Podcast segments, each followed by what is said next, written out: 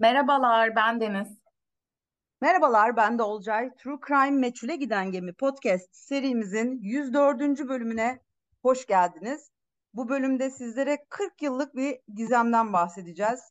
Aslında son birkaç günde yeniden gündeme geldi bu olay. Hatta Türkiye'de de BBC, Euronews gibi haber kaynakları bu olayla ilgili çeşitli haberler yayınladı. Bilmiyorum sizin önünüze düştü mü? Başka e, şey kanallarda çok fazla yer almasa da epey önemli bir olay. Bu e, vaka aynı zamanda İtalya'nın en ünlü çözülmemiş gizemi. Onlarca teori, skandal ve pek çok bilinmeyen barındıran bu olayın kahramanı 22 Haziran 1983'te kaybolan 15 yaşındaki Vatikan vatandaşı genç kız Emanuela Orlandi. E, bu bayağı bizim uzun zamandır beklediğimiz e, ve şey e, anlatmak istediğimiz bir olay ve e, Netflix'te yayınlanan Ekim 2022'de yayına başlayan dört bölümlük e, uzun bir dizi var yani belgesel dizisi var bununla ilgili. Vatikan'ın Kayıp Kızı idi galiba doğru hatırlıyorum değil mi Deniz? Evet evet güzeldi bir belgesel. Dört bölüme gerek yoktu bence. İki üç bölümle toparlayabilirlerdi. Siz de çok istediniz bu dosyayı yapmamızı. Zaten ee, biz daha önce aslında Pera Palas'ta bunu anlatırız diye düşünmüştük. Sonra çok karmaşık gelmişti. Şeydi daha doğrusu o sıralar bu belgesel falan da yoktu. Bir önceki seneden bahsediyorum. Sizden de böyle deli gibi talep gelince dedik bir bakalım bizim de ilgimizi çekiyordu. Dosya olarak alalım dedik. Ee, madem bu kadar istediniz yorumlarınızı ve teorilerinizi ayrıca merak ediyoruz. Lütfen Instagram adresimizi hep hatırlatıyoruz zaten. Türkren Meçhule Giden Gemi e, adresinden de bize yazabilirsiniz diyorum ve başlayayım mı? Dur başlamadan önce şeyi de söyleyelim. Bu bölüm itibarıyla artık iki kişi değil üç kişi olacağız. Bu e, sürprizimizi de verelim. Ancak tabii ki ikimiz de insan sevmediği için ve tabii ki aramıza başka herhangi bir insanı almayacağımız için kendisi yapay zeka. Şaşırdınız Bundan sonra... Şaşırdınız değil mi? Şaşırdınız. Çok sürprizli bir olay. Bundan sonra her teorimizi, her olayımızı e, bir de yapay zekaya soracağız. Bakalım o ne diyor bu olaylar hakkında. Bayağı ilginç şeyler çıkacak bence. Çünkü Emanuele Orlandi hakkında da yine güzel e, veriler verdi bize. Chat GPT'yi kullanıyoruz bunun için. Bakalım o ne diyecek. E, hadi başlayalım. Hazır bu kadar güzel denk gelmişken konu bence eğlenceli olacak. Evet başlıyorum. Emanuel Orlandi 14 Ocak 1968 doğumlu bir genç kız. 22 Haziran 1983 tarihinde Roma'da sırra kadem bastığında sadece 15 yaşındaydı. Flüt dersi için evden çıkmıştı fakat bir daha asla evine geri dönmedi. Orlandi Nin ailesi Roma'da yaşıyordu ve Vatikan vatandaşlarıydı. Yani daha doğrusu Vatikan'da yaşıyorlardı. E, Orlandin, Orlandi'nin Vatikan şehri de dahil olmak üzere çeşitli yerlerde görüldüğü yıllar boyunca rapor edilmiş olsa da bunların hiçbiri doğrulanmadı. Emanuela Ercol ve Maria Orlandi'nin beş çocuğundan dördüncüsüydü. Babası bazı raporlara göre Din İşleri Enstitüsü'nde, bazılarına göre ise papalık konutunda çalışan bir işçiydi. Emanuela'nın abi Pietro Orlandi'ye göre aile Vatikan şehrinin içinde yaşıyordu. Yaklaşık 100 yıldır aile bu arada Vatikan'da yaşıyordu. Bütün işte akrabaları da eskiden orada yaşıyordu. Ee, ve çocuklar Vatikan bahçelerinde özgürce dolaşabiliyorlardı. Abisi şöyle söylüyor. Vatikan bahçeleri sanki kendi arka bahçemizmiş gibi bize açıktı. Kendimizi dünyanın en güvenli yerinde hissediyorduk. Neden hissetmesin? Birazcık Katolik, e, biraz Vatikan'dan bahsedelim. Durup dururken Katolik dedim. Neyse, e, Vatikan biliyorsunuz ki Papa'nın evi, Katolik Kilisesi'nin merkezi. 44 hektarlık yüz ölçümüyle dünyanın en küçük bağımsız devleti. Nüfusu yaklaşık bin kişiden oluşuyor. Ee, ve buradaki insanlar kim? Papa'ya bağlı din adamları ve Papa'yı korumakla yükümlü askerlerden oluşuyor. Dünyanın en çok ziyaretçi ağırlayan ülkelerinden biri olan Vatikan, demin söylediğim küçük yüz ölçümüne sahip olmasına rağmen birçok ülkede olmayan çok önemli tarihi eserler ve zengin sanat koleksiyonuna sahip. Bu yüzden zaten turistler de gidiyor. Ben de sanırım iki kez gitmiştim. E, peki nasıl e, Vatikan vatandaşı olunuyor? Biraz bundan çok kısa bahsetmek istiyorum. İlgimi çekti çünkü bin kişinin yaşadığı bir yere dahil olabiliyor muyuz diye. 22 Haziran 2011 tarihinde ilave edilen vatandaşlık, ikamet ve erişimle ilgili Vatikan Şehir Devleti Kanunu vatandaşları 3 kategoride sınıflandırmakta. Bir tanesi Vatikan şehri veya Roma'da ikamet eden kardinaller. Diğeri Vatikan diplomatları. Üçüncüsü de zaten ikisini kapsıyor aslında. Görev yani aileleri de kapsıyor. Görevleri ve hizmetleri nedeniyle Vatikan şehrinde ikamet eden kişiler. Vatikan vatandaşı nasıl oluyorunun detayına gireceğim. Olcay sana bir sorum var burada. Vatikan vatandaşı olmak ister misin? Vizesiz 134 ülkeye seyahat edebiliyorlar. Bu kenarda dursun. ya ben buna e, şu yani cevap vermeden önce ben de şu soruyu sormak istiyorum. 2023 yılında hala nasıl Vatikan Devleti diye bir yer var? ya yani bu ne özerklik ya? Kardeşim Papa nerede yaşasın? Papa sen ben gibi apartmanda mı yaşasın? Adamın devleti var tabii ki yani. Abi, nerede yaşayacak? Papa da de şey yapsın, kiracı olsun, ne bileyim, ev sahibi olsun Papa'nın. Yani işte işe şeyle gitsin gelsin bisikletle. Oraların olsun meşhur değil mi o belediye başkanları falan bisiklete bitmiyor mu Tunç Soyer gibi? Bak kardeşim Papa öyle biri değil. Papa'nın devleti var yani. Sen bu devletin vatandaşı olmak ister misin istemez misin? İsterim kardeşim. 134 ülkeye girip çıkacağım. Tabii ki istiyorum ya. Bahçelerinde de dolaşırım. Oh mis. Peki. Sen ister misin? Ee, isterim evet. Ama Vatikan vatandaşı olmak istiyorum diyorsan her şeyden önce kardeşim bir çalışma izni almak zorundasın. Vatikan'la Nerede çalışmak çalışacağım için. abi? Ben Katolik değilim bir kere. Çalışamıyor muyum öyle? Evet Katolik de olman gerekiyor. Bak anlatayım. Doğrudan vatandaşlık vermiyorlar. Çalışma izni aldıktan sonra bir süre ülkeye hizmet etmen gerekiyor. Arkasından onay verilirse vatandaşlığa geçiş yapabiliyorsun. Bu da zaten yani e, bir süre sonra ancak sürecin başlayabiliyor bununla ilgili. Çalışma izni olmayan hiç kimse zaten Vatikan vatandaşı başvurusunda dahi bulunamıyor. Belli bir süre çalıştın, çalışma vizesiyle aldın çalışma vizeni. işte kardinal olmuşsun bir şekilde olacağım çalışıyorsun. Sonra bu süreyi tamamladıktan sonra e, dil şartını yerine getirmen lazım. Ve yani İtalyanca bilmen gerekiyor. Nece konuşuluyor? Vatikan'da Latince mi Aslında ona baktım acaba Latince şartı da aranıyor mu diye. Bundan emin olamadım. Bilenler varsa bizi aydınlatsın. İtalyanca bilmen gerekiyor. İtalyanca biliyorsan, çalışma vizen de varsa, belli bir süre burada kaldıysan artık e, başvurun inceleme altına alınıyor kardeşim. Peki nereden başvuruyoruz kardinalle? LinkedIn'den mi başvuruyoruz? Bu kadar ilgin çekeceğini düşünmedim. Ee, o detayları araştırayım ben. Abi 134 ülkeye giriş çıkış yapabiliyorsun dediğin noktada beni zaten cezbettin yani. Şekerim ben de pazarlamacıyım şimdi yani biraz yönlendireyim cevabını değil mi? İşin bu senin ya. Hayret bir şey. Evet, şimdi bunları kenarda bırakıyorum çünkü konumuzla hiçbir alakası yok. Kişisel merak olduğu için bunlardan bahsetmek istedim. Orlando Roma'da ortaokul ikinci sınıfta okuyor. Okul yılı sona ermesine rağmen Papalık Kutsal Müzik Enstitüsü'ne bağlı Tommaso Ludovico da Victoria Okulu'nda haftada üç kez flüt dersi almaya devam ediyordu. Ayrıca Vatikan'da bir kilisede koroda yer alıyordu. Bütün olayların kronolojisini biraz derleyelim, toparlayalım. E, İtalyanca çoğu şeyi yanlış söylüyorum sanırım. İtalyanca bilen ablam var, bir de Bahar Ulukan var. İkinizden özür diliyorum. Başka İtalyanca bilen varsa hepinizden çok özür diliyorum. Kronolojiden devam ediyorum. Orlando bu müzik okuluna zaten gidiyor. Genelde otobüsle gittiğini biliyoruz. Birkaç durak sonra iniyor evinden yakın bir mesafede. Son birkaç yüz metreyi de yürüyerek devam ediyor. 22 Haziran 1983 Çarşamba günü Orlando derse geç kalmıştı. Kardeşi Pietro'dan özellikle o gün hava da çok sıcak olduğu için kendisini okula bırakmasını istemişti. Ama Pietro'nun başka işleri vardı. Pietro bu anıyı yıllar sonra şöyle anlatıyor. Çok acı bir anı. Onu götürmem için ısrar etti ve bu konuda tartıştık. Sonra kapıyı çarparak gitti. Bunun onun son görüşüm olacağını hiç düşünmemiştim. Olayın üzerinden defalarca geçtim ve kendime keşke ona eşlik etseydim. Belki de bunlar olmazdı dedim. O günün ilerleyen saatlerinde Emanuela neden hala eve dönmediğini açıklamak için evi aradı. Kız kardeşlerinden biriyle konuşurken Avon'un bir temsilcisinden iş teklifi aldığını söyledi. Bildiğimiz daha önce de bir bölümde bahsettiğimiz makyaj malzemeleri, kadın ürünleri ve erkek ürünleri satan Avon'dan bahsediyoruz.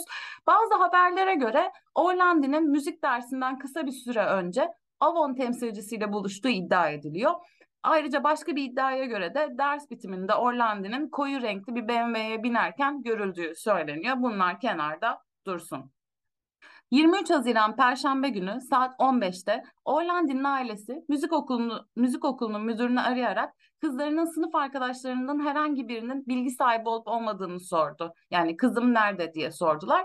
Polis de belki arkadaşlarıyla beraberdir biraz bekleyelim dedi. E, beklediler gelen giden yok. O gün resmi olarak kayıp ilan edildi. Sonraki iki gün boyunca Il Tempo, Paese Sera ve Il Megasero gazetelerinde Orlandi'nin evinin telefon numarasıyla birlikte kayıp ilanları yayınlandı. 25 Haziran Cumartesi günü yani olaydan iki gün sonra saat 18'de 16 yaşında Pierluigi adında bir çocuk olduğunu iddia eden bir gençten eve bir telefon geldi. Zaten demin söylediğim gibi telefon numarası gazetede yayınlanmıştı. Ulaşılması zor bir telefon değil. Bu genç nişanlısıyla birlikte o öğleden sonra Piazza Navona'da kayıp kızla buluştuklarını bildirdi. Genç adam Orlandi'nin flütünden, saçlarından ve takmayı sevmediği gözlüklerinden ve kayıp kıza uyan diğer ayrıntılardan bahsetti. Pierluigi'ye göre Orlandi saçlarını yeni kestirmişti ve kendisini Barbarella olarak tanıtmıştı. Ve bu konuşmada kendisinin evden kaçtığını ve Avon ürünleri sattığını söylediğini iddia etmişti. Bu da enteresan bir e, durum. Yani gerçek mi değil mi hala bilmiyoruz. 28 Haziran sonunda yine aradan birkaç gün geçtikten sonra bu sefer Mario diye biri aileyi arıyor. O da Ponte Vittoria yakınlarında Vatikan ile müzik okulu arasında bir bar sahibi olduğunu söylüyor. Yeni bir müşteri olan Barbara adında bir kızın kendisine bir sır verdiğini söylüyor. O günden itibaren ailem bu kabusun içine girdi. Emanuela'nın kendi isteğiyle gittiği yönündeki tüm iddiaları reddettiler. Çok sakindi, kız kardeşiyle bir şeyler planlamıştı ve birkaç gün sonra müzik resitali vardı. Aile Emanuela'nın kaçırılmış ya da bir kazaya kaç, karışmış olduğunu düşünüyorlardı. Yani e, aile aslında Pietro dediğim abisi tekrardan söyleyeyim. Aile kızın kendi isteğiyle gittiğini hiçbir şekilde düşünmüyor. Çünkü planları var ve neden kaçsın diye düşünüyorlar her aile gibi. E, sonra ne oluyor biliyor musunuz? O sıralar papa olan ikinci John Paul Angelus bir çağrı yapıyor ve bu her şeyi hareketlendiriyor. Yani daha lokal bir gizem olan olay artık dünya çapında bir şey oluyor. Emanuela artık uluslararası bir entrikanın merkezine oturuyor. 3 Temmuz Pazar günü Papa II. John Paul Angelus ayini sırasında Orlandi'nin kaybolmasından sorumlu olanlara seslenerek kaçırılma hipotezini ilk kez resmileştirdi. İki gün sonra Orlandi ailesi bir dizi isimsiz telefonlardan ilkini aldı. Telefonlar gelmeye devam ediyor. Artık daha da artarak devam ediyor. Bu gelen telefondaki kişi ne diyor bakalım. Bu da biraz enteresan bir durum. Bunun daha sonra detaylarını da anlatacağız. Emanuela'nın Mayıs 1981'de Papa'yı vuran Mehmet Ali Ağacı'nın serbest bırakılmasını talep eden bir terörist grubunun esiri olarak tutulduğunu iddia ediyor. Başka da hiçbir şey söylemiyor. Takip eden günlerde Orlandi'nin ses kaydını telefonda dinletiyor ve belirgin aksanı nedeniyle İtalyancasının bayağı bir aksanlı olması nedeniyle kendisini Amerikalı olarak tanımlıyorlar ve bu kişiden birkaç telefon daha geliyor. Birkaç saat sonra Vatikan'a yapılan bir başka telefon görüşmesinde yine aynı kişi, Alman, Amerikalı olan kişi, Orlandi'nin Ağaca ile takas edilmesini istedi.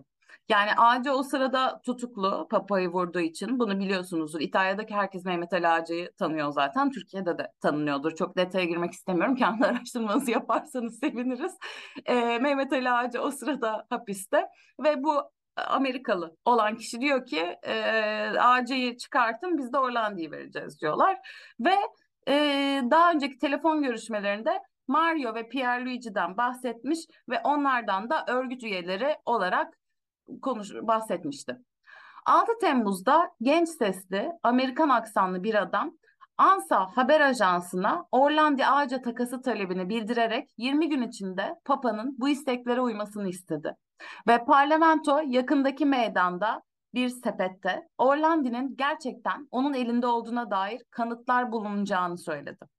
Bunlar müzik okulu kimlik kartının fotokopileri, ders ücreti, makbuzu ve kaçırılan kızın yani Orlandi'nin el yazısıyla yazdığı bir not olacaktı.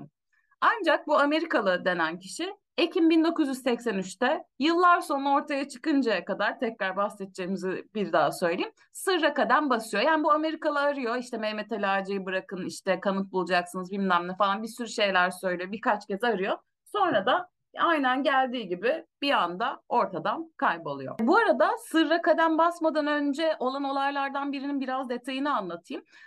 8 Temmuz'da yine Temmuz ayında bu adam yani Amerikalı bu sefer Orlandi'nin sınıf arkadaşlarından birini arıyor. 15 yaşındaki bir kızı arıyor ve Orlandi'nin kendi ellerinde olduğunu, AC ile takası gerçekleştirmek için 20 günleri kaldığını söylüyor.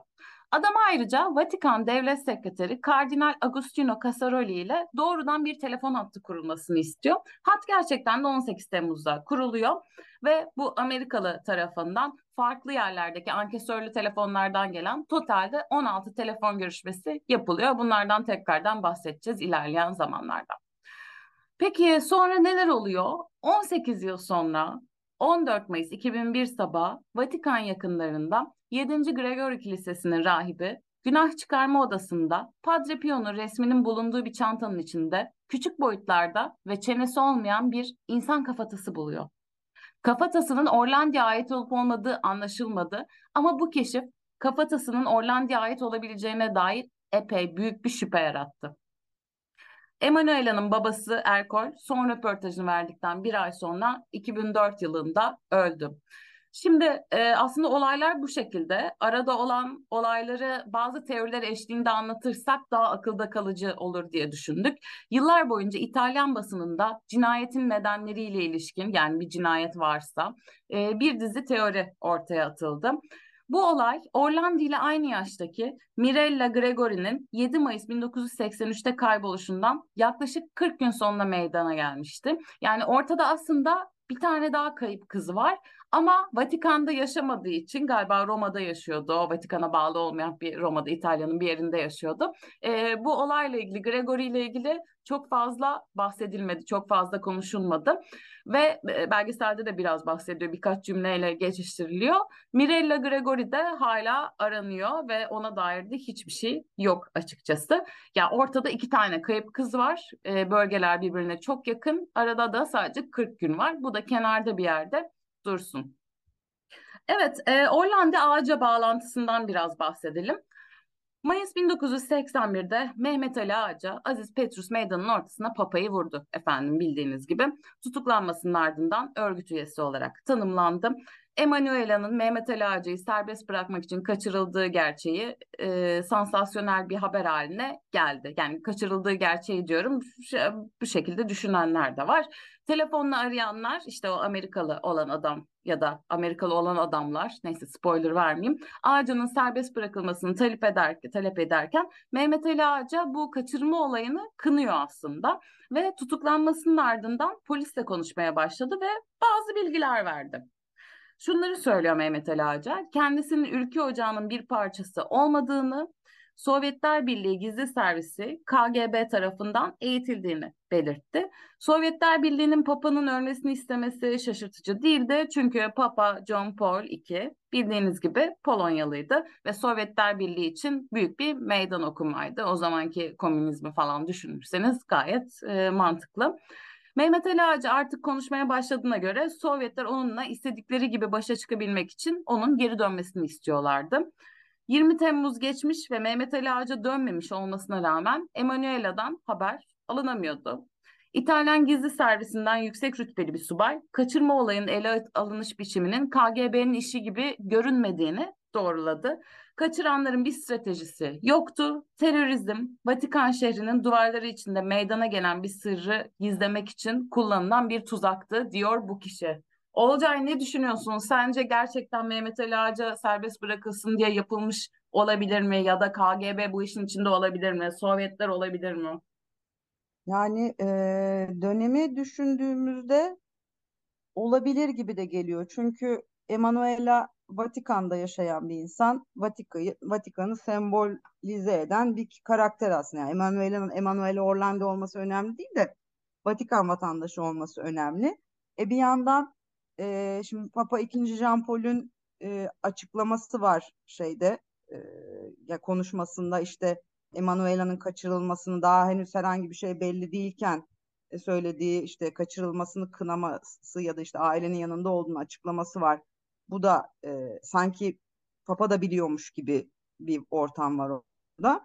Ama yani bilemiyorum. Daha sonra tabii daha sonraki bilgiler eklenince insan oralara da kayıyor ama sanki bu e, yani Mehmet Ali Ağaca, KGB, Sovyetler Birliği, Polonya yani Papa'nın Polonyalı olması, Solidarność hareket, hareketini desteklemesi e, vesaire bilmiyorum olabilir gibi geliyor bana. Kenarda dursun bu. O zaman yeni bir tanık eşliğinde yeni bir teoriden bahsedeyim. 2004'te yeni bir tanık ortaya çıkıyor ve Devlet Haber kanalından Banda della Magliana mafya örgütü lideri Enrico De Pedis'i ve Renatino'nun Kardinal Poletti'ye yaptığı iyiliği araştırmasını istiyor. Enrico De Pedis kim? Popüler bir gangster ve Banda della Magliana'nın patronu. Enrico 1990 yılında vefat ettiğinden beri, em, beri Emanuele'nin ne olduğunu bilen tek kişi kız arkadaşı Sabrina Minardi'ymiş e, görünüşe göre. Sabrina Minardi'ye soruyorlar, belgeselde konuşuyor yanılmıyorsam. Kendisi Emanuele Orlandi'yi hatırlıyor. Bu gangsterin kız arkadaşından bahsediyorum. Onu en son koyu renkli bir BMW'nin içinde otururken görmüştü ki bu BMW'den daha önce de bahsedilmişti hatırlarsınız. E, Enrico De Pedis Sabrina'dan, kız arkadaşından Emanuele'yi birkaç günlüğüne Torvainnaka'daki kusura bakmayın e, bir tane e, taşradaki evine götürmesini istiyor. Ve Emanuela Sabrina'nın anlattıklarına göre 10 gün boyunca o evde tutuluyor. Bu süre boyunca çoğunlukla uyuşturulduğu söylüyor Sabrina ve onun acıdan nasıl inlediğini ve ağladığını hatırlıyor. Bu arada Sabrina'nın o sıralar kendisinde bir uyuşturucu problemi varmış. Bayağı kokain falan çektiği için sanırım bir müdahalede bulunmadığında anlatıyor. Ee, Sabrina'dan Emanuele'yi Vatikan'daki benzin istasyonuna bırakmasını istiyor erkek arkadaşı. Ve Sabrina oraya gidiyor. Hakikaten de Vatikan plakalı siyah bir Mercedes olduğunu fark ediyor. Bir rahip ya da rahip gibi giyinmiş biri bu arabadan iniyor. Sabrina adamın Emanuela'yı arabasına yerleştirmesine yardım ediyor. Adam Emanuela'yı alıp gidiyor ve Sabrina da evine geri dönüyor. E, soruyor Enrico'ya neden peki yani tüm bunlar neden oldu? İşte e, o kişi rahip miydi? Neler oluyor diyor. Enrico ona sadece şunu söylüyor. Her şey güçle ilgili. Banda della Magliana'nın bir diğer yöneticisi Maurizio Abbacchio hapsedildiği sırada Emanuele, Emanuele Orlandi'nin davası hakkında bilgilendirildiğini belirtti. Her şeyin parayla ilgili olduğunu söylüyor. Mafya De Pedis'e para vermiş, bu para Vatikan bankalarına gitmiş ve hiçbir zaman geri gelmemiş. Buna da Enrico'nun aracı olabileceğine inanıyorlar. Bu para Vatikan Bankası'ndan paravan şirketlere gidiyor ve atlandıktan sonra Vatikan Bankası'na geri dönüyordu. Vatikan Bankası'ndan Bank Ambrosiona'ya ve oradan da bir, bir gelen karla, bir vadeyle beraber mafyaya aktarılıyor.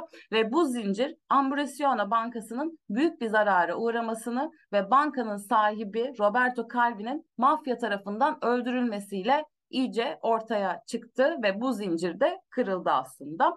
Dolayısıyla Emanuele Orlandi'nin kaçırılması mafyanın Vatikan'a bir mesaj göndermesinin yani paralarının peşinde olmasının, paralarının geri vermesinin bir yolu gibi gözüküyor açıkçası.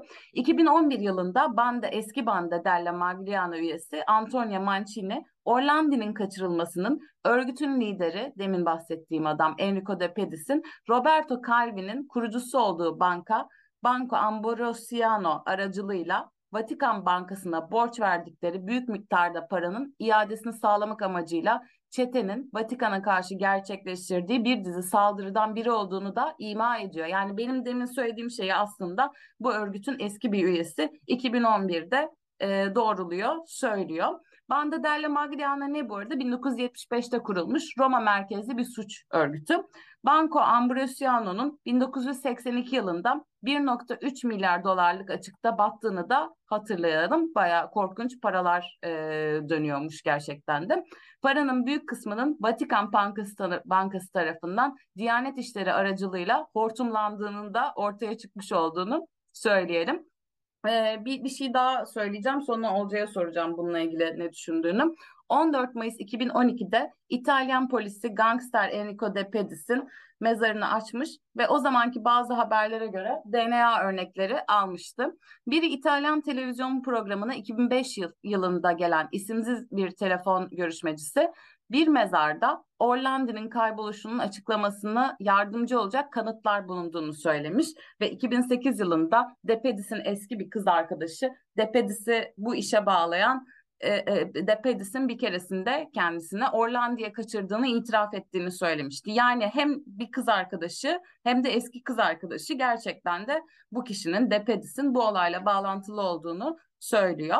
E, ne oluyor peki? Bu mezar bulunuyor ama bu mezarda hiçbir kanıt bulunamıyor. Hiçbir ipucu yok. Şimdi burada ilginç olan başka bir nokta var. E, bu televizyon programının çağrısıyla ortaya çıkan bir şey. Depedis'in Roma'daki Saint Apollinaire Bazilikası'nın mahzenine gömüldüğü gerçeği ortaya çıkıyor. Yani bu da biraz enteresan çünkü normalde kardinaller gibi yüksek rütbeli kişiler için yapılan bir gömme şekli bu.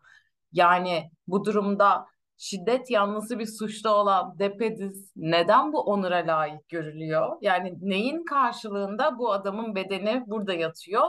Enteresan. Bu zaten 1997 tarihli bir gazete makalesinde haber oluyor. Bu e, garip gömülme olayı haber oluyor. Ama polis sendikasının protestolarına neden oluyor. Bir daha da çok fazla konuşulmuyor açıkçası. E Olcay mır mır mır anlattım. Ne düşünüyorsun?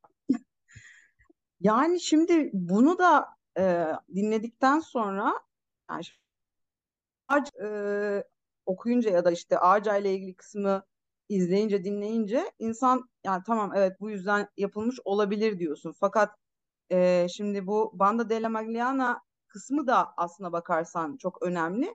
Çünkü orada e, yani inanılmaz bir para akışı var. İşte kara para aklamak için Vatikan'ın kullanılması hikayesi var. E, burada doğrudan mafyanın karşısında Vatikan e, oluyor ve yine e, Emanuele Orlandi burada yine bir figür yani Vatikan'ı temsil eden e, ve işte genç bir kız doğrudan uluslararası basında yer kazanıyor. Çünkü bir de şeyi düşününce bu e, Gregory'yi ismini unuttum şimdi neydi? Evet, diğer kız e, değil mi? Öyle öyle soyadı diğer Gregory. kız. Gregory'yi düşününce şimdi Gregory Roma vatandaşı ve bu kadar büyük bir e, şey yaratmadı yani e, bir ses çıkarmadı ama Orlandi vakası bak 40. yılında artık bu sene hala konuşuyoruz. E, bu da yine evet bir şey olabilir. Ben o, o Sabrina'nın yani kız arkadaş, örgüt liderinin kız arkadaşının anlattıklarını inanıyorum açıkçası. Yani hani onun yalan söylediğini düşünmüyorum. Gerçekten Emanuela sanki ona bırakılmış ve 10-15 günlük bir şey yaşamışlar birlikte. Yani o evde tutulmuş ve e, işte şey ne bileyim uyuşturucu verilmiş ya da sakinleştirilmiş. E, çünkü böyle çok şey anlatıyor o belgeselde de böyle hani e, yani çok yaşadığı çok belli evet. gibi geliyor insana. Açıkçası bana inandırıcı geldi o açıdan. E, vallahi bu bu da olabilir ya. Yani şey bana olası geliyor şeyde. O, o kadın bence de. Bu arada belgeseli çoğunuz izlemişsinizdir ama izlemeyenler gerçekten izlesin. Çünkü hem bu mafyanın eşi işte sevgilisi olan kadın var hem de şimdi bahsedeceğim Amerikalı belgeselimizde var. Efendim Amerikalı'nın kimliği Marco Accetti olabilir mi? Bakalım. Ee, Marco Accetti kendisinin Amerikalı olduğunu ve Emanuela Orlandi'nin kaçırılmasının yaratıcı yönlerini planladığını itiraf etmiş birisi. Ne yapmış peki? Kendisi zaten belgeselde de bunları anlatıyor. Böyle şey saçma bir maske takmış ama suratı zaten ortada ve suratını herkes biliyor zaten. Garip bir adam. Emanuele'ye gitmiş babasının tehlikede olduğunu ve işbirliği yapmazsa babasının işini ve beraber yaşadıkları evini kaybedeceğini söyleyip onu kandırmış ve bir ucuz bir kadın pansiyonuna götürmüş. E, kaçırılmasının ilk ve ikinci gecelerinde beraber yürüyüşe çıkmışlar. Marco Acetti'ye göre, bu kişiye göre Emanuela Vatikan üyeleri tarafından kaçırılmış. E, o da onlara yardım etmiş ve aslında bu Vatikan üyeleri de gizlice faaliyet gösteren rahiplerden oluşan bir örgütmüş. Bu grup Papa'nın Doğu ile başa çıkma yöntemine inanmıyormuş. Daha ziyade Rusya'da Katolikliğin yayılmasına sadece diyaloğun yardımcı olabileceğine inanıyorlarmış. Politik açıdan farklı düşünen küçük bir örgütmüş yani. Marco Acetti e, diğer kızın Mirella Gregori'nin kaçırılmasının da kendisi tarafından gerçekleştirildiğini belirtmiştir. E, tekrardan vurgu yapmak istiyorum. Marco Acetti o telefon konuşmalarının yaptığı iddia edilen e, Amerikalı kişi kendisi Emanuela dışında demin biraz bahsettiğimiz Mirella Gregori'yi de kaçırdığını söylüyor. Nasıl kaçırmış? E, Mirella Gregori kapı ziline cevap vermek için evinden çıkmış, kapıyı çalmış çok e, basit bir şekilde ve kızı kaçırmış. Yine buradaki strateji İtalyan yetkililerine ve Vatikan'a işbirliği yapmaları için baskı yapmakmış. Bu amaçla e, bir İtalyan kızını bir, bir İtalyan kızını İtalyan eyaletinden bir Vatikan kızını da Vatikan eyaletinden kaçırmakmış. Ancak istedikleri yanıtı almayınca her şey sona ermiş. E, fakat Emanuela'yı gördüğünde kendisi hala hayattaymış. Kesinlikle onun e, onu öldürdüğünü falan söylemiyor. Zaten sadece kaçırılmalarda rolünün olduğunu söylüyor. Ya tabii bunların hepsi tartışmaya açık. Yani Amerikalı olduğunu söylüyor her zamanki en başından beri o olduğunu söylüyor. Ama bazı anlattığı şeyler kendisiyle çelişiyor aslında. Yani sanki tüm bilgileri televizyondan öğrenmiş ve kendisini olaya dahil etmenin bir yolunu bulmuş gibi. Dolayısıyla hakimi kandırmak için olaya karıştığı konusunda yalan söylemekte suçlanıyor. Kendisinin burada sabıkalı bir geçmişi var tahmin edersiniz ki 17 yaşında bir kızla ilişkisi varmış ve 12 yaşında bir çocuğu öldürmekten hali hazırda hüküm giymiş. Ee, aslında bu kişi Amerikalı olduğunu iddia ederek her zaman arzuladığı bir şey olan ilgi odağı olmayı başarıyor. Gerçekten belgeselde de görseniz yani adam şey bağırıyor benle ilgilenin diye. Ee, ve Amerikalı'nın ses kayıtları üzerinde bir ses kaydı yapıyorlar. Amerikalı'nın bıraktığı bütün ses kayıtlarından. İlk birkaç kaydın yani e, aileye gelen ilk telefonların ona ait olmadığı ortaya çıkıyor. Fakat sonrasındaki aramalar onunla uyuşuyor. Yani bu kişi davayı bir şekilde öğrenmiş, takıntı haline getirmiş ve Amerikalı gibi davranmaya başlamış. Bir noktada gerçekten aileyi arayan oymuş ama ilk başta o değilmiş tekrarlıyorum. E, telefon görüşmelerinde ikinci bir Amerikalının olduğu bu durumda ortaya çıkıyor. Yani ortada en azından aileyi Amerikalı sıfatıyla arayan iki kişi var. Ee, ve bu daha sonra arıyordu ya aradığı zamanlarda Mirella Gregori davası hakkında gerçekten bir bilgiye sahip olduğu ortaya çıkıyor. Yani bu kişi Emanuela'nın davasına karışmamış olabilir ama Mirella Gregori'nin davasında kesinlikle bir rol oynamış olabilir diye düşünüyoruz. Sen ne düşünüyorsun? Ee, yani ses testinden bu şekilde çıkıyor zaten. Ee, yani Marco Acetti bir kukla ya. Birileri onu bence şey yapıyor. Belki hani olayı birazcık daha bulandırmak için kullanıyor. Ya da Marco Accetti'nin kendisi zaten e, kafayı kırmış biri yani. Çok belli o hakikaten yani. O şeydeki belgeseldeki görüntüleri falan da çok tuhaf. Ee, yani sadece olayı geciktirdi aslında. Birçok soruşturmanın birçok kısmının gecikmesine sebep oldu tutulmuş da olabilir, kendisi de yapmış olabilir diye düşünüyorum ama alakası olduğunu düşünmüyorum Emanuele Orlandi kısmıyla. Ya bu kişi niye tutuklayamıyorlar? Ben belgeselde şeyi çok merak ettim. Bu da diğer kokain bağımlısı kadın da mesela neden e, gözaltı? Yani nasıl aramızda olabiliyorlar? Bu Netflix belgeselinden kesin para da aldı bunlar. Değil mi ya? Evet ya aynı şeyi düşündüm ben, ben bu arada ya ben de. Suçlular yani niye yerde miyiz? evet niye biz suçluları şu anda karşımızda görüyoruz ya bu kadar rahat rahat. Senden benden rahat konuşuyor adam ya. Böyle artist artist konuşuyor bir de yani. Kadın falan da süslenmişti böyle. Adam da evet. böyle ay gıcık. Eh, neyse ben buradan şeye devralacağım. Ee, daha bir pislik bir konuya dalacağım ve baş, bambaşka bir teoriye geçeceğim. Ee, Vatikan'ın seks skandalına e, geçeceğim. Bununla bağlantılı olduğu da söyleniyor. Mayıs 2012'de 85 yaşındaki şeytan çıkarma ayinleriyle tanınan Peder Gabriele Amort, Orlandi'nin Vatikan polisinin bir üyesi tarafından seks partileri için kaçırıldığını ve ardından öldürüldüğünü iddia etti. Amort, adı açıklanmayan yabancı bir elçilik yetkililerinin de olaya karıştığını söyledi. 37 yıl sonra Emanuela'nın okul arkadaşı Emanuela'nın kaybolmasının ardındaki gerçek nedeni anlamamıza yardım olacak, yardımcı olacak bir sırrı açıklıyor. Bu belgeselde de var. Ee, Emanuela kaybolmadan günler önce arkadaşını aramış bu arkadaşı ve konuşması gereken önemli bir şey olduğunu söylemiş. Burada e, olayı anlatan kadın bu arada şey sadece sesini görüyoruz yani kendisi böyle bir silüet halinde belgeselde. E, burada şey e, söylüyor işte ilk, ilk böyle söylediğinde Emanuela'nın e, yani ona bir erkek arkadaştan falan bahsedeceğini e, sandığını söylüyor. Ama Emanuela ile görüştükten sonra arkadaşı e, Emanuela ile Vatikan bahçesinde yürüyüşe çıkıyor. Önemli bir mevkide bulunan ve Papa'ya yakın olan bir Vatikan mensubu tarafından Emanuela'nın cinsel tacize uğradığını öğreniyor. Görünüşe göre mafya bu sırrı biliyor olabilir ve bunu Vatikan'a şantaj yapmak için kullanmış olabilir deniyor. Şimdi burada aslında şeye de bağlanacağız bir yerde.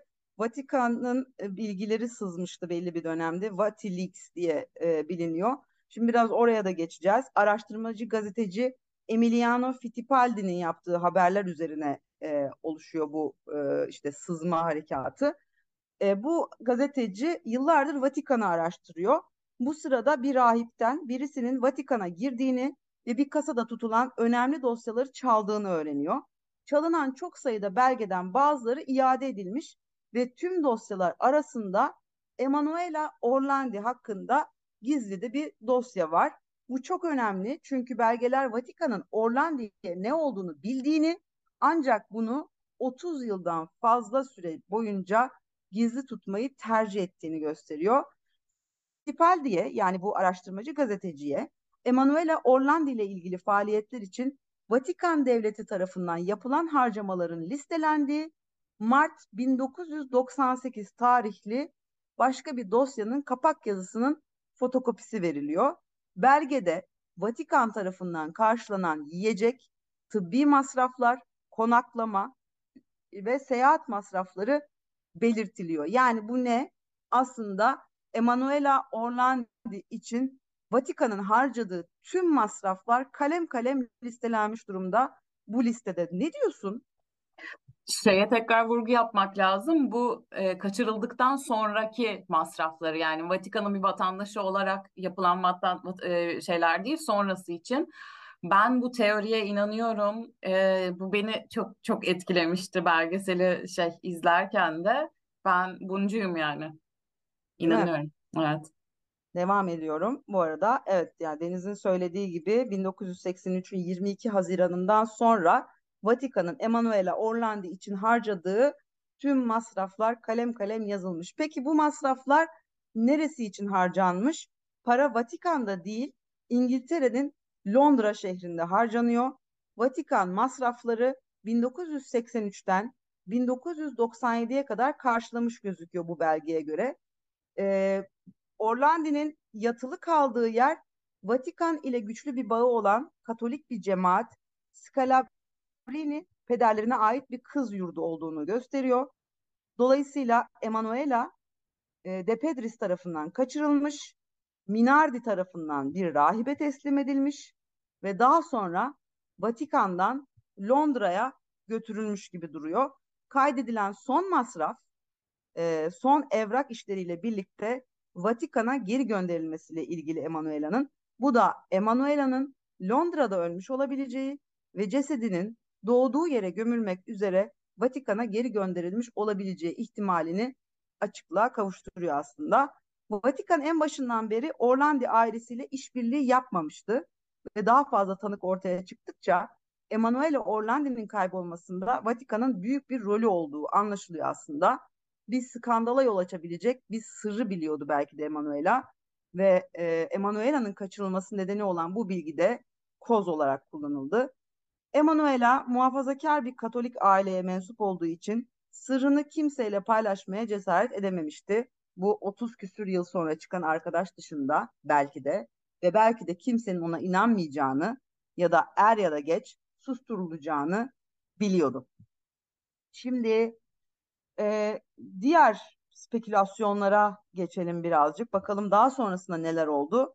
En son geldiğimiz noktada ben de açıkçası e, bu Vatikan ve işte e, olası seks skandalı ya da benzer bir cinsel taciz teorisi üzerinden mafyanın da bu işe dahil olduğunu ve mafyanın bu işi bildiğini ve o kara para aklama döngüsünün bununla birleştiğini düşünüyorum. Ve açıkçası bunu da bir öğrendikten sonra Mehmet Ali Ağaca hikayesi biraz aslında işin dışarına çıkıyormuş gibi ya da belki de o da ortalığı karıştırmak için Vatikan tarafından tutulmuş bir e, tetikçi bile olabilir diye düşünüyorum. Çok mantıklı. Dikkat dağılsın diye. Dikkat dağılmasın. Yani Çok mantıklı. işte bu yüzden tekrar soruyorum. 2023 yılında neden hala Vatikan diye bir devlet var? Doğru. Neyse. Vatikan'ı karşımıza almak istemeyiz. Neden? Yani ne bileyim almayalım istersen Vatikan'ı karşımıza. Doğru, doğru. Ya bir Orlando ve Gregory vakası da maden ve altınlarla olmasın istersen. Ay. Allah korusun. Tövbe. Neyse ya takipçiler bizi bulur bence. Efendim 6 Nisan 2007 tarih, tarihinde Aziz Petrus Bazilikası'nda verdiği kutsal cuma vaazında rahip Raniero Cantalamessa cemaate ölmeden önce günahlarını telafi etmelerini tavsiye etmiş. Sırrınızı mezara kadar yanınızda taşımayın demiş. Cantalamessa'nın bu sözleri Vatikan'da birilerinin Orlandi'nin kayboluşuyla ilgili bilgi sahibi olduğunu ima ettiği yönünde spekülasyonlara yol açtı.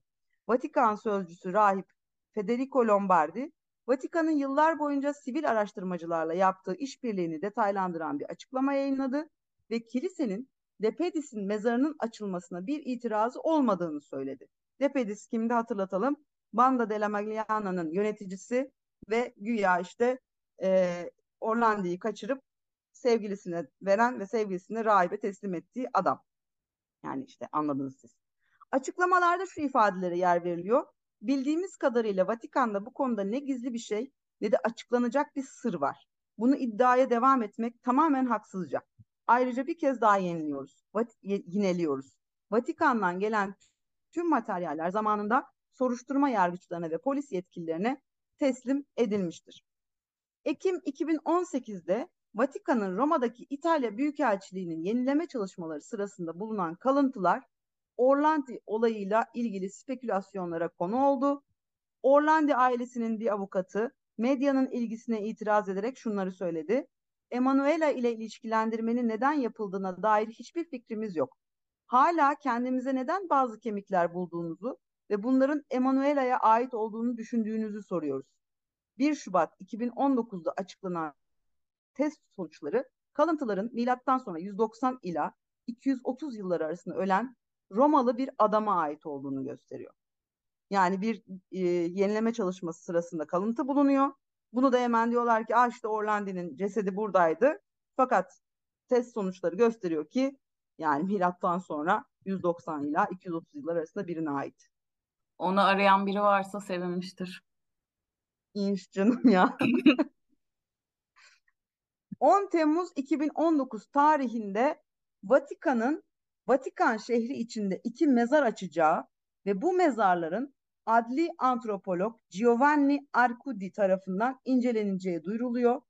Vatikan'daki papalık Töton mezarlığındaki iki mezar Orlandi ailesine gönderilen ve mezarlıktaki bir taş figürün fotoğrafını içeren isimsiz bir mektupta meleğin işaret ettiği yere bakın tavsiye edilmesinin ardından açılıyor. Ama e, bu mezarlar aslında kimin mezarları diye geçiyor. Yani o meleğin söyle, söz konusu yerdeki meleğin işaret ettiği yer.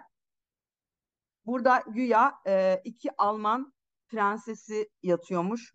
Hohenlohe Waldenburg-Bartenstein prensi ve Meckburg-Schwerin düşesi. Bu tamamen Almanca e, telaffuz edebildiğimi gösterebilmek için Bir e, an bunları şey bir an İtalyanca sandım ve şey böyle nasıl kendine güvenle okuyorsun, şey yapıyorsun falan olmuştum ama Almancaymış. Yine de herhangi etkilendim. bir dili, herhangi bir dil biliyorsun ki adeta oralıymış güveniyle, özgüveniyle okuyabilirim ama konuşamam. Ne olmuş düşeşlere? Düşeş, düşeslere. E, düşeslere. Efendim bu iki prensesin yattığı düşünülüyor. Yani bitişik bir mezarmış bunların kaldığı. E, mezardan çıkarma işlemleri 11 Temmuz 2019 tarihinde gerçekleştirildi. Ancak mezarda tuhaf bir şekilde ne Orlandi'nin cesedi vardı ne de bu iki prensesin.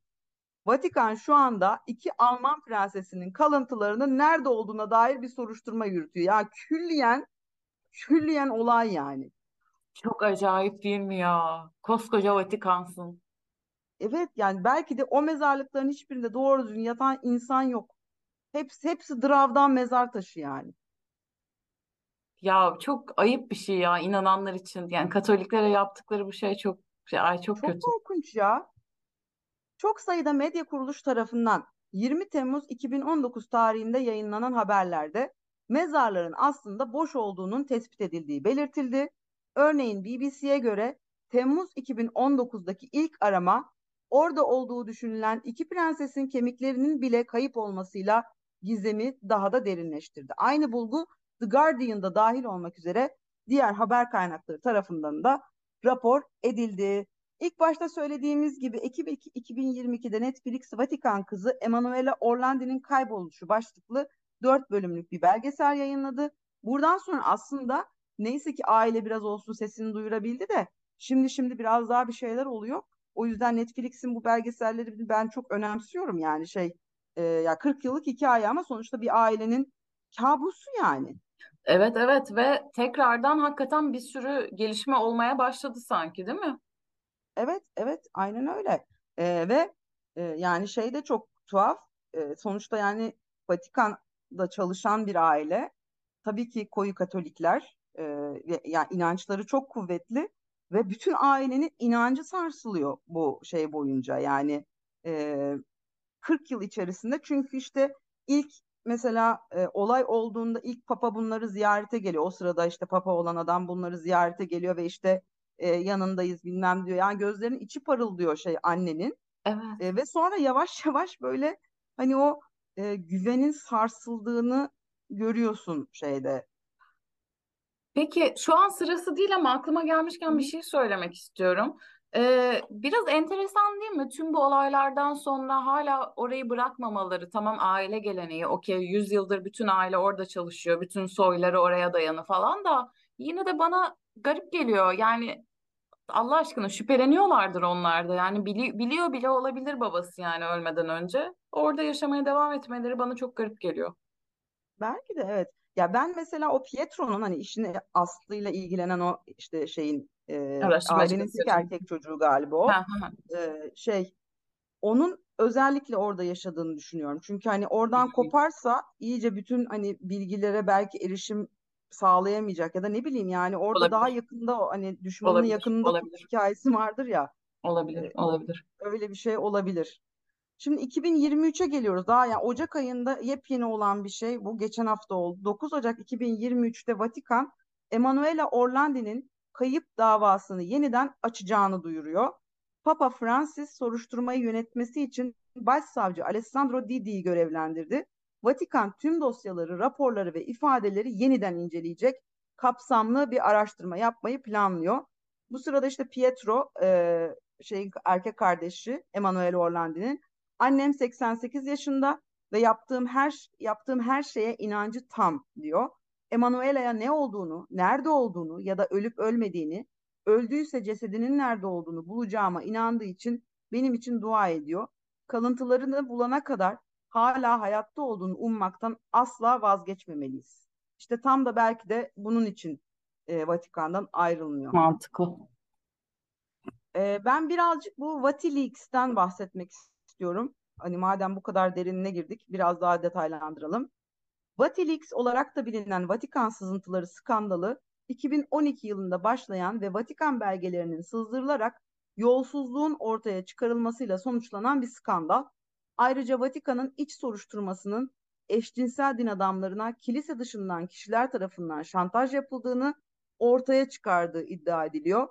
İtalyan gazeteci Gianluigi Nuzzi, Başpiskopos Carlo Maria Vigano'nun kutsal makamın ihaleler için daha yüksek bedeller ödemesine neden olan yolsuzlukları ifşa ettiği mektuplarını yayınlamış bu durumda. Bu sızıntılar neydi? Skandal ilk olarak Ocak 2012'nin sonlarında İtalya'da yayınlanan Dokunulmazlar adlı bir televizyon programı ile ortaya çıkmış ve Mayıs 2012'de bu az önce isminden bahsettiğim İtalyan gazetecinin Papa Hazretleri başlıklı bir kitap yayınlamasıyla daha da büyüyor. 16. Benedikt'in o dönemdeki Papa gizli mektup ve memorandumlarından oluşan Gizli Belgeleri adlı kitabı yayınlamasıyla da artıyor. Vatikan iç soruşturması başlıyor orada. Vatikan'ın sızıntılarla ilgili soruşturması, Vatikan yargıçlarının cezai soruşturmayı ve Vatikan Devlet Sekreterliği'nin idari soruşturmayı takip etmesiyle çeşitli yollardan ilerledi. Mart 2012'de Papa Benedikt sızıntıları soruşturmak üzere kardinallerden oluşan bir komisyon atadı.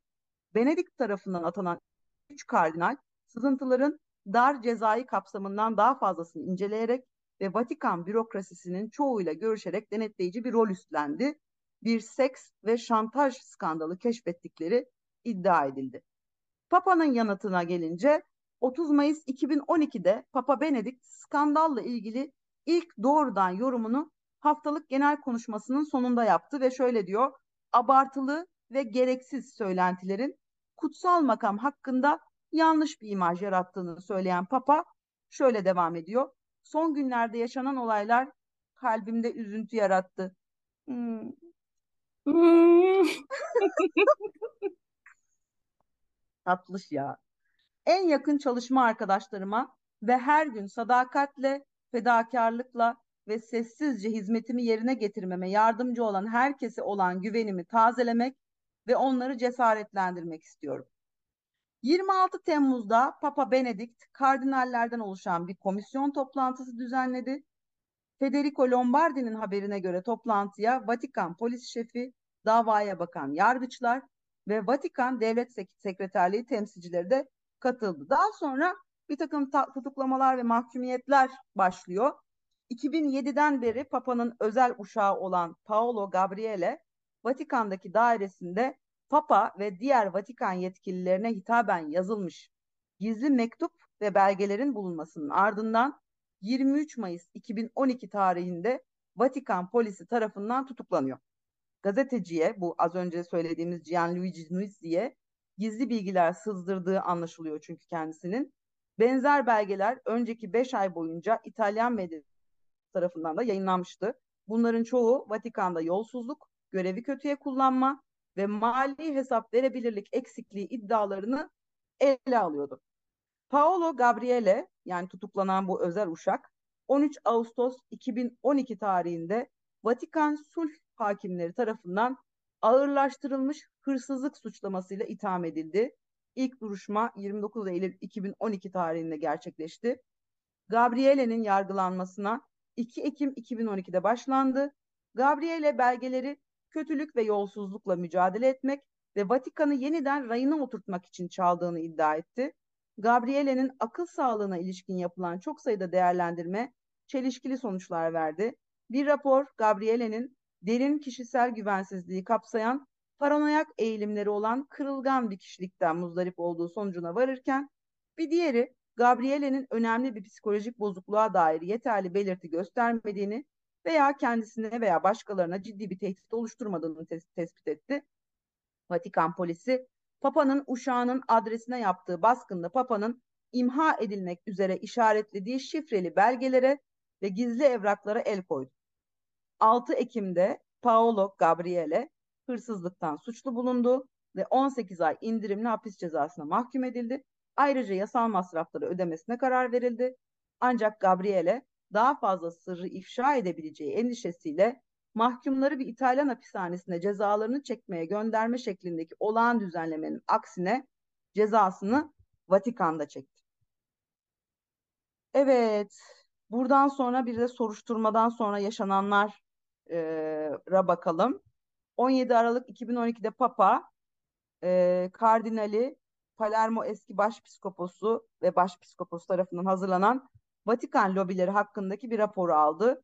Aynı gün Papa'nın istifa etmeye karar verdiği bildirildi ve bu kararını Şubat 2013'te kamuoyuna açıklayarak 700 yıl sonra kendi isteğiyle istifa eden ilk papa oldu. Ya 700 yıl önce ne olmuş? Ona bakamadım. O zaman Google yokmuş. Bu e, istifa şey 28 Şubat'ta gerçekleşti. Kendisini de hatta bu 31 Aralık'ta geçen geçtiğimiz 31 Aralık'ta kaybettik Benedikt'i. Allah taksiratını affetsin Benedikt. Işık, ışıklar içinde uyusun. O uyuyacak ışıklar içinde belli o. Bayağı ışıklı olacak yani. Bunun bir kötülüğünü gördük mü ama son papanın? Son papa yani işte bunun şimdiki papadan önceki ne bileyim yemiş işte bir haltlar ki Vatilik sonu zamanında çıkıyor yani. Doğru doğru doğru. Ee, Vatikan sözcüsü Federico Lombardi 23 Şubat 2013 tarihinde Vatikan Radyosu'na verdiği demeçte raporun medyada mali bir skandal olarak yer almasını ve kardinallerin iç soruşturması sonucunda homoseksüel seks ve şantaj skandalına dönüşmesini şiddetle eleştirdi. Vatikan sözcüsünden zaten başka bir şey beklemiyorduk herhalde. 12 Haziran 2013 tarihinde Papa Francis ile Latin Amerika Dini Konferansı'ndaki Katolik yetkililer arasında yapılan özel bir görüşmenin sızdırılan notlarının bir yolsuzluk akıntısının varlığını doğruladığı ve eşcinsel lobisinden bahsettiği netleşiyor. Ee, ve diyor ki La Republica'ya göre Vatikan müfettişleri eşcinsel papazlardan oluşan bir ağ tespit etmiş. Yani bir sürü böyle şey var. Korkunç bir olay bu Vatilix aslında. Evet evet. El alem Wikileaks'ten bahsedeceğine Vatilix'ten bahsetse bunları daha çok konuşurduk. Ciddiyim bu arada yani. E, evet evet yani bu mesela böyle bizim bize kadar gelen çok e, bilgi yok aslında Vatilix'te. Yani Wikileaks'i konuştuk evet. vaktiyle ama Vatilix'in en büyük şeyi zaten hani bu yani bayağı kara para aklanması söz konusu içeride. İşte yani e, eşcinsellere kim bilir nasıl bir zulüm yapılmasıyla ilgili bir sürü e, detay var. E, ben artık son şeye geliyorum. E, BBC News'ta 9 Ocak 2023'te yayınlanan haberi de sizinle paylaşayım. En son ne olduğunu bir de e, haber kaynağından dinleyelim ve hikayeyi bitirelim. İtalya basınındaki haberlere göre Vatikan yargı sisteminde başsavcılık makamına denk gelen Adaleti Teşvik Ofisi Orlandi vakası ile ilgili dosya, belge ve tanıklıkları yeniden inceleyecek. ANSA ajansının haberine göre savcılık ilk aşamada Emanuele Orlandi'nin abiyi Pietro Orlandi'nin yaptığı başvuruları değerlendirecek. Kamu yayıncısı Rai de soruşturmanın Papa Francisco'nun Papa Francesco'nun ne pahasına olursa olsun hakikat ve şeffaflık istemesinden hareketle başlatıldığını yazdı ve inanması en güç spekülasyonlar da dahil her şüpheyi netleştirme amacı taşıdığını belirtti. Emanuela Orlandi'nin kaybolmasından bu yana geçen yaklaşık 40 yılda ortaya atılan bu spekülasyonlar arasında mafya hesaplaşmasından Soğuk Savaş döneminin siyasi güç oyunlarına, Vatikan içindeki bir pedofili skandalına kadar çarpıcı bir dizi iddiada bulunuyor. Bu iddialardan birinde Mehmet Ali Ağcan'ın da adı geçiyor. Orlandi'nin eski papaya suikast girişimi nedeniyle o dönem İtalya'da hapiste olan Ağcan'ın serbest bırakılmasını sağlamak için kaçırıldığı öne sürülüyordu.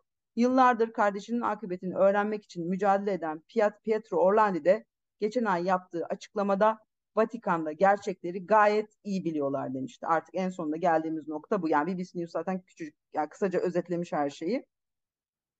Ee, olayımız bu. Ee, Emanuele Orlandi ne oldu acaba sence? Ben kendi teorimi söyleyeyim. Öncelikle e, ortada kayıp bir tane kız var. Bu kızın işte Katolik kilisesiyle yakın ilişkileri var. Tam olarak ne iş yaptığını bilmediğimiz bir babası var ve etrafında bir sürü Katolik var. Bu kızın bedeni hiçbir zaman bulunmadı. Direkt öldürülmediğini düşünüyorum ben. Ve e, o şey beni çok e, çok dikkatimi çekti. Hatta e, bayağı araştırmada yaptım. İngiltere'deki belgeler var ya İngiltere'deki bir adrese gitmiş etmiş bilmem ne falan. Hatta typo yapmışlar tam neresi olduğu bulunmadı falan. Düşündüm bu kızı biri neden uzak bir yere götürmek istesin? Bir şey saklamak için. Ne saklamak için? Bence Emanuele Orlandi hamileydi. Ee, zaten şey diyorlardı işte yakın kız arkadaşına şey demiş papaya çok yakın biri beni rahatsız ediyor gibisinden bir evet, şeyler demiş. Evet. Ee, ama ilişkileri vardı ama tacizde 15 yaşındaki her ilişki tacizdir bence yetişkin biri varsa evet, taciz olarak evet. devam edeceğim o yüzden. Bence bu tacizin sonucunda e, böyle bir şey oldu. Kızı da İngiltere'ye gönderdiler. O masraflar falan onun için yapıldı diye düşünüyorum. Sen? Ben, ben de aynı fikirdeyim yani şu kızın e, hamile olduğu ve bunu bilindiği, bunun da kaçırıldığını düşünüyorum. Aynı fikirdeyim. E, işte sadece mafyanın da bu işe bir şekilde daha yani o, bunu bildi. Herkesin her şeyi bildiği bir düzen ya aslında o küçücük bir yer ve e, herkes herkesin cebini dolduruyor aslında. E, öyle bir şey var ama bunun böyle netleşmesi lazım yani e, bir noktada artık e, bu işin açığa çıkması gerekiyor diye düşünüyorum. Hatta bedenin ortaya çıkmama nedeni de bence hamile olması. Çünkü bedenden öğrenecekler onu yani. Evet olabilir olabilir. Sen e, hamile bir şekilde öldürüldüğünü mü düşünüyorsun peki? Hayır hayır çocuğu falan doğurdu bence. Çocuk bir yerde yaşıyor bile olabilir. Sonra bir noktada kadın intihar etmiş olabilir ya da eceliyle öldü. Sonra bedenini belki Vatikan'a gönderdiler ya da göndermediler bilmiyorum. Olabilir olabilir. Efendim en başta söylediğimiz gibi artık aramıza bir üçüncü daha katıldı. Kendisi yapay zekamız. Buna bir isim verelim ya ileri, ilerleyen günlerde. Ona da şeyler karar versin. Anketler, anket yaparız. Evet, dinleyicilerimiz karar versin. Yapay zekamıza sorduk. Emanuele Orlandi kimdir diye. Bakalım biliyor mu? Ee, o da bize hemen şöyle bir şey dedi. Emanuele Orlandi 83 yılında 15 yaşındayken kaybolan İtalyan bir genç. Davası hala çözülememiştir ve kayboluşunu çevreleyen koşullar bir gizem olarak kalmaya devam etmektedir. Çeşitli teoriler ortaya atılmış ancak hiçbiri kanıtlanamamıştır. Vatikan soruşturmada tam olarak işbirliği yapmadığı için eleştirilmiş ve dava birçok spekülasyon ve komplo teorisine konu olmuştur. Devam eden soruşturmalara rağmen nerede olduğu bilinmemektedir ve dava çözülememiştir. E sonra tabii biz şey de sorduk. E tamam da nerede? Belki biliyorsundur sen diye sorduk. Ama iş güzel çıktı ve e, bilmediğini söyledi. Emanuele Or Orlandi'nin nerede olduğu hala bilinmiyor dedi bize. Devam eden soruşturmalara ve ortaya atılan çok sayıda teoriye rağmen kayboluş hala çözülememiştir diye hatta bir de üstüne tekrarladı sanki ilk seferinde biz onu anlamamışız gibi. Thanks for nothing diyorum ona ve uğurluyorum. Ama çok iyi fikir bunu yapalım hep. Evet evet bence de yapalım. Çok eğlenceli bence. Belki değişik şeyler çıkarabilir bize. Teorilerinizi bir an önce bekliyoruz. Lütfen dinleyen hemen Instagram'a gelsin ve bize yorum yapsın. Teşekkürler. Evet. Bu haftalık bu kadar. Görüşmek üzere. Hoşçakalın.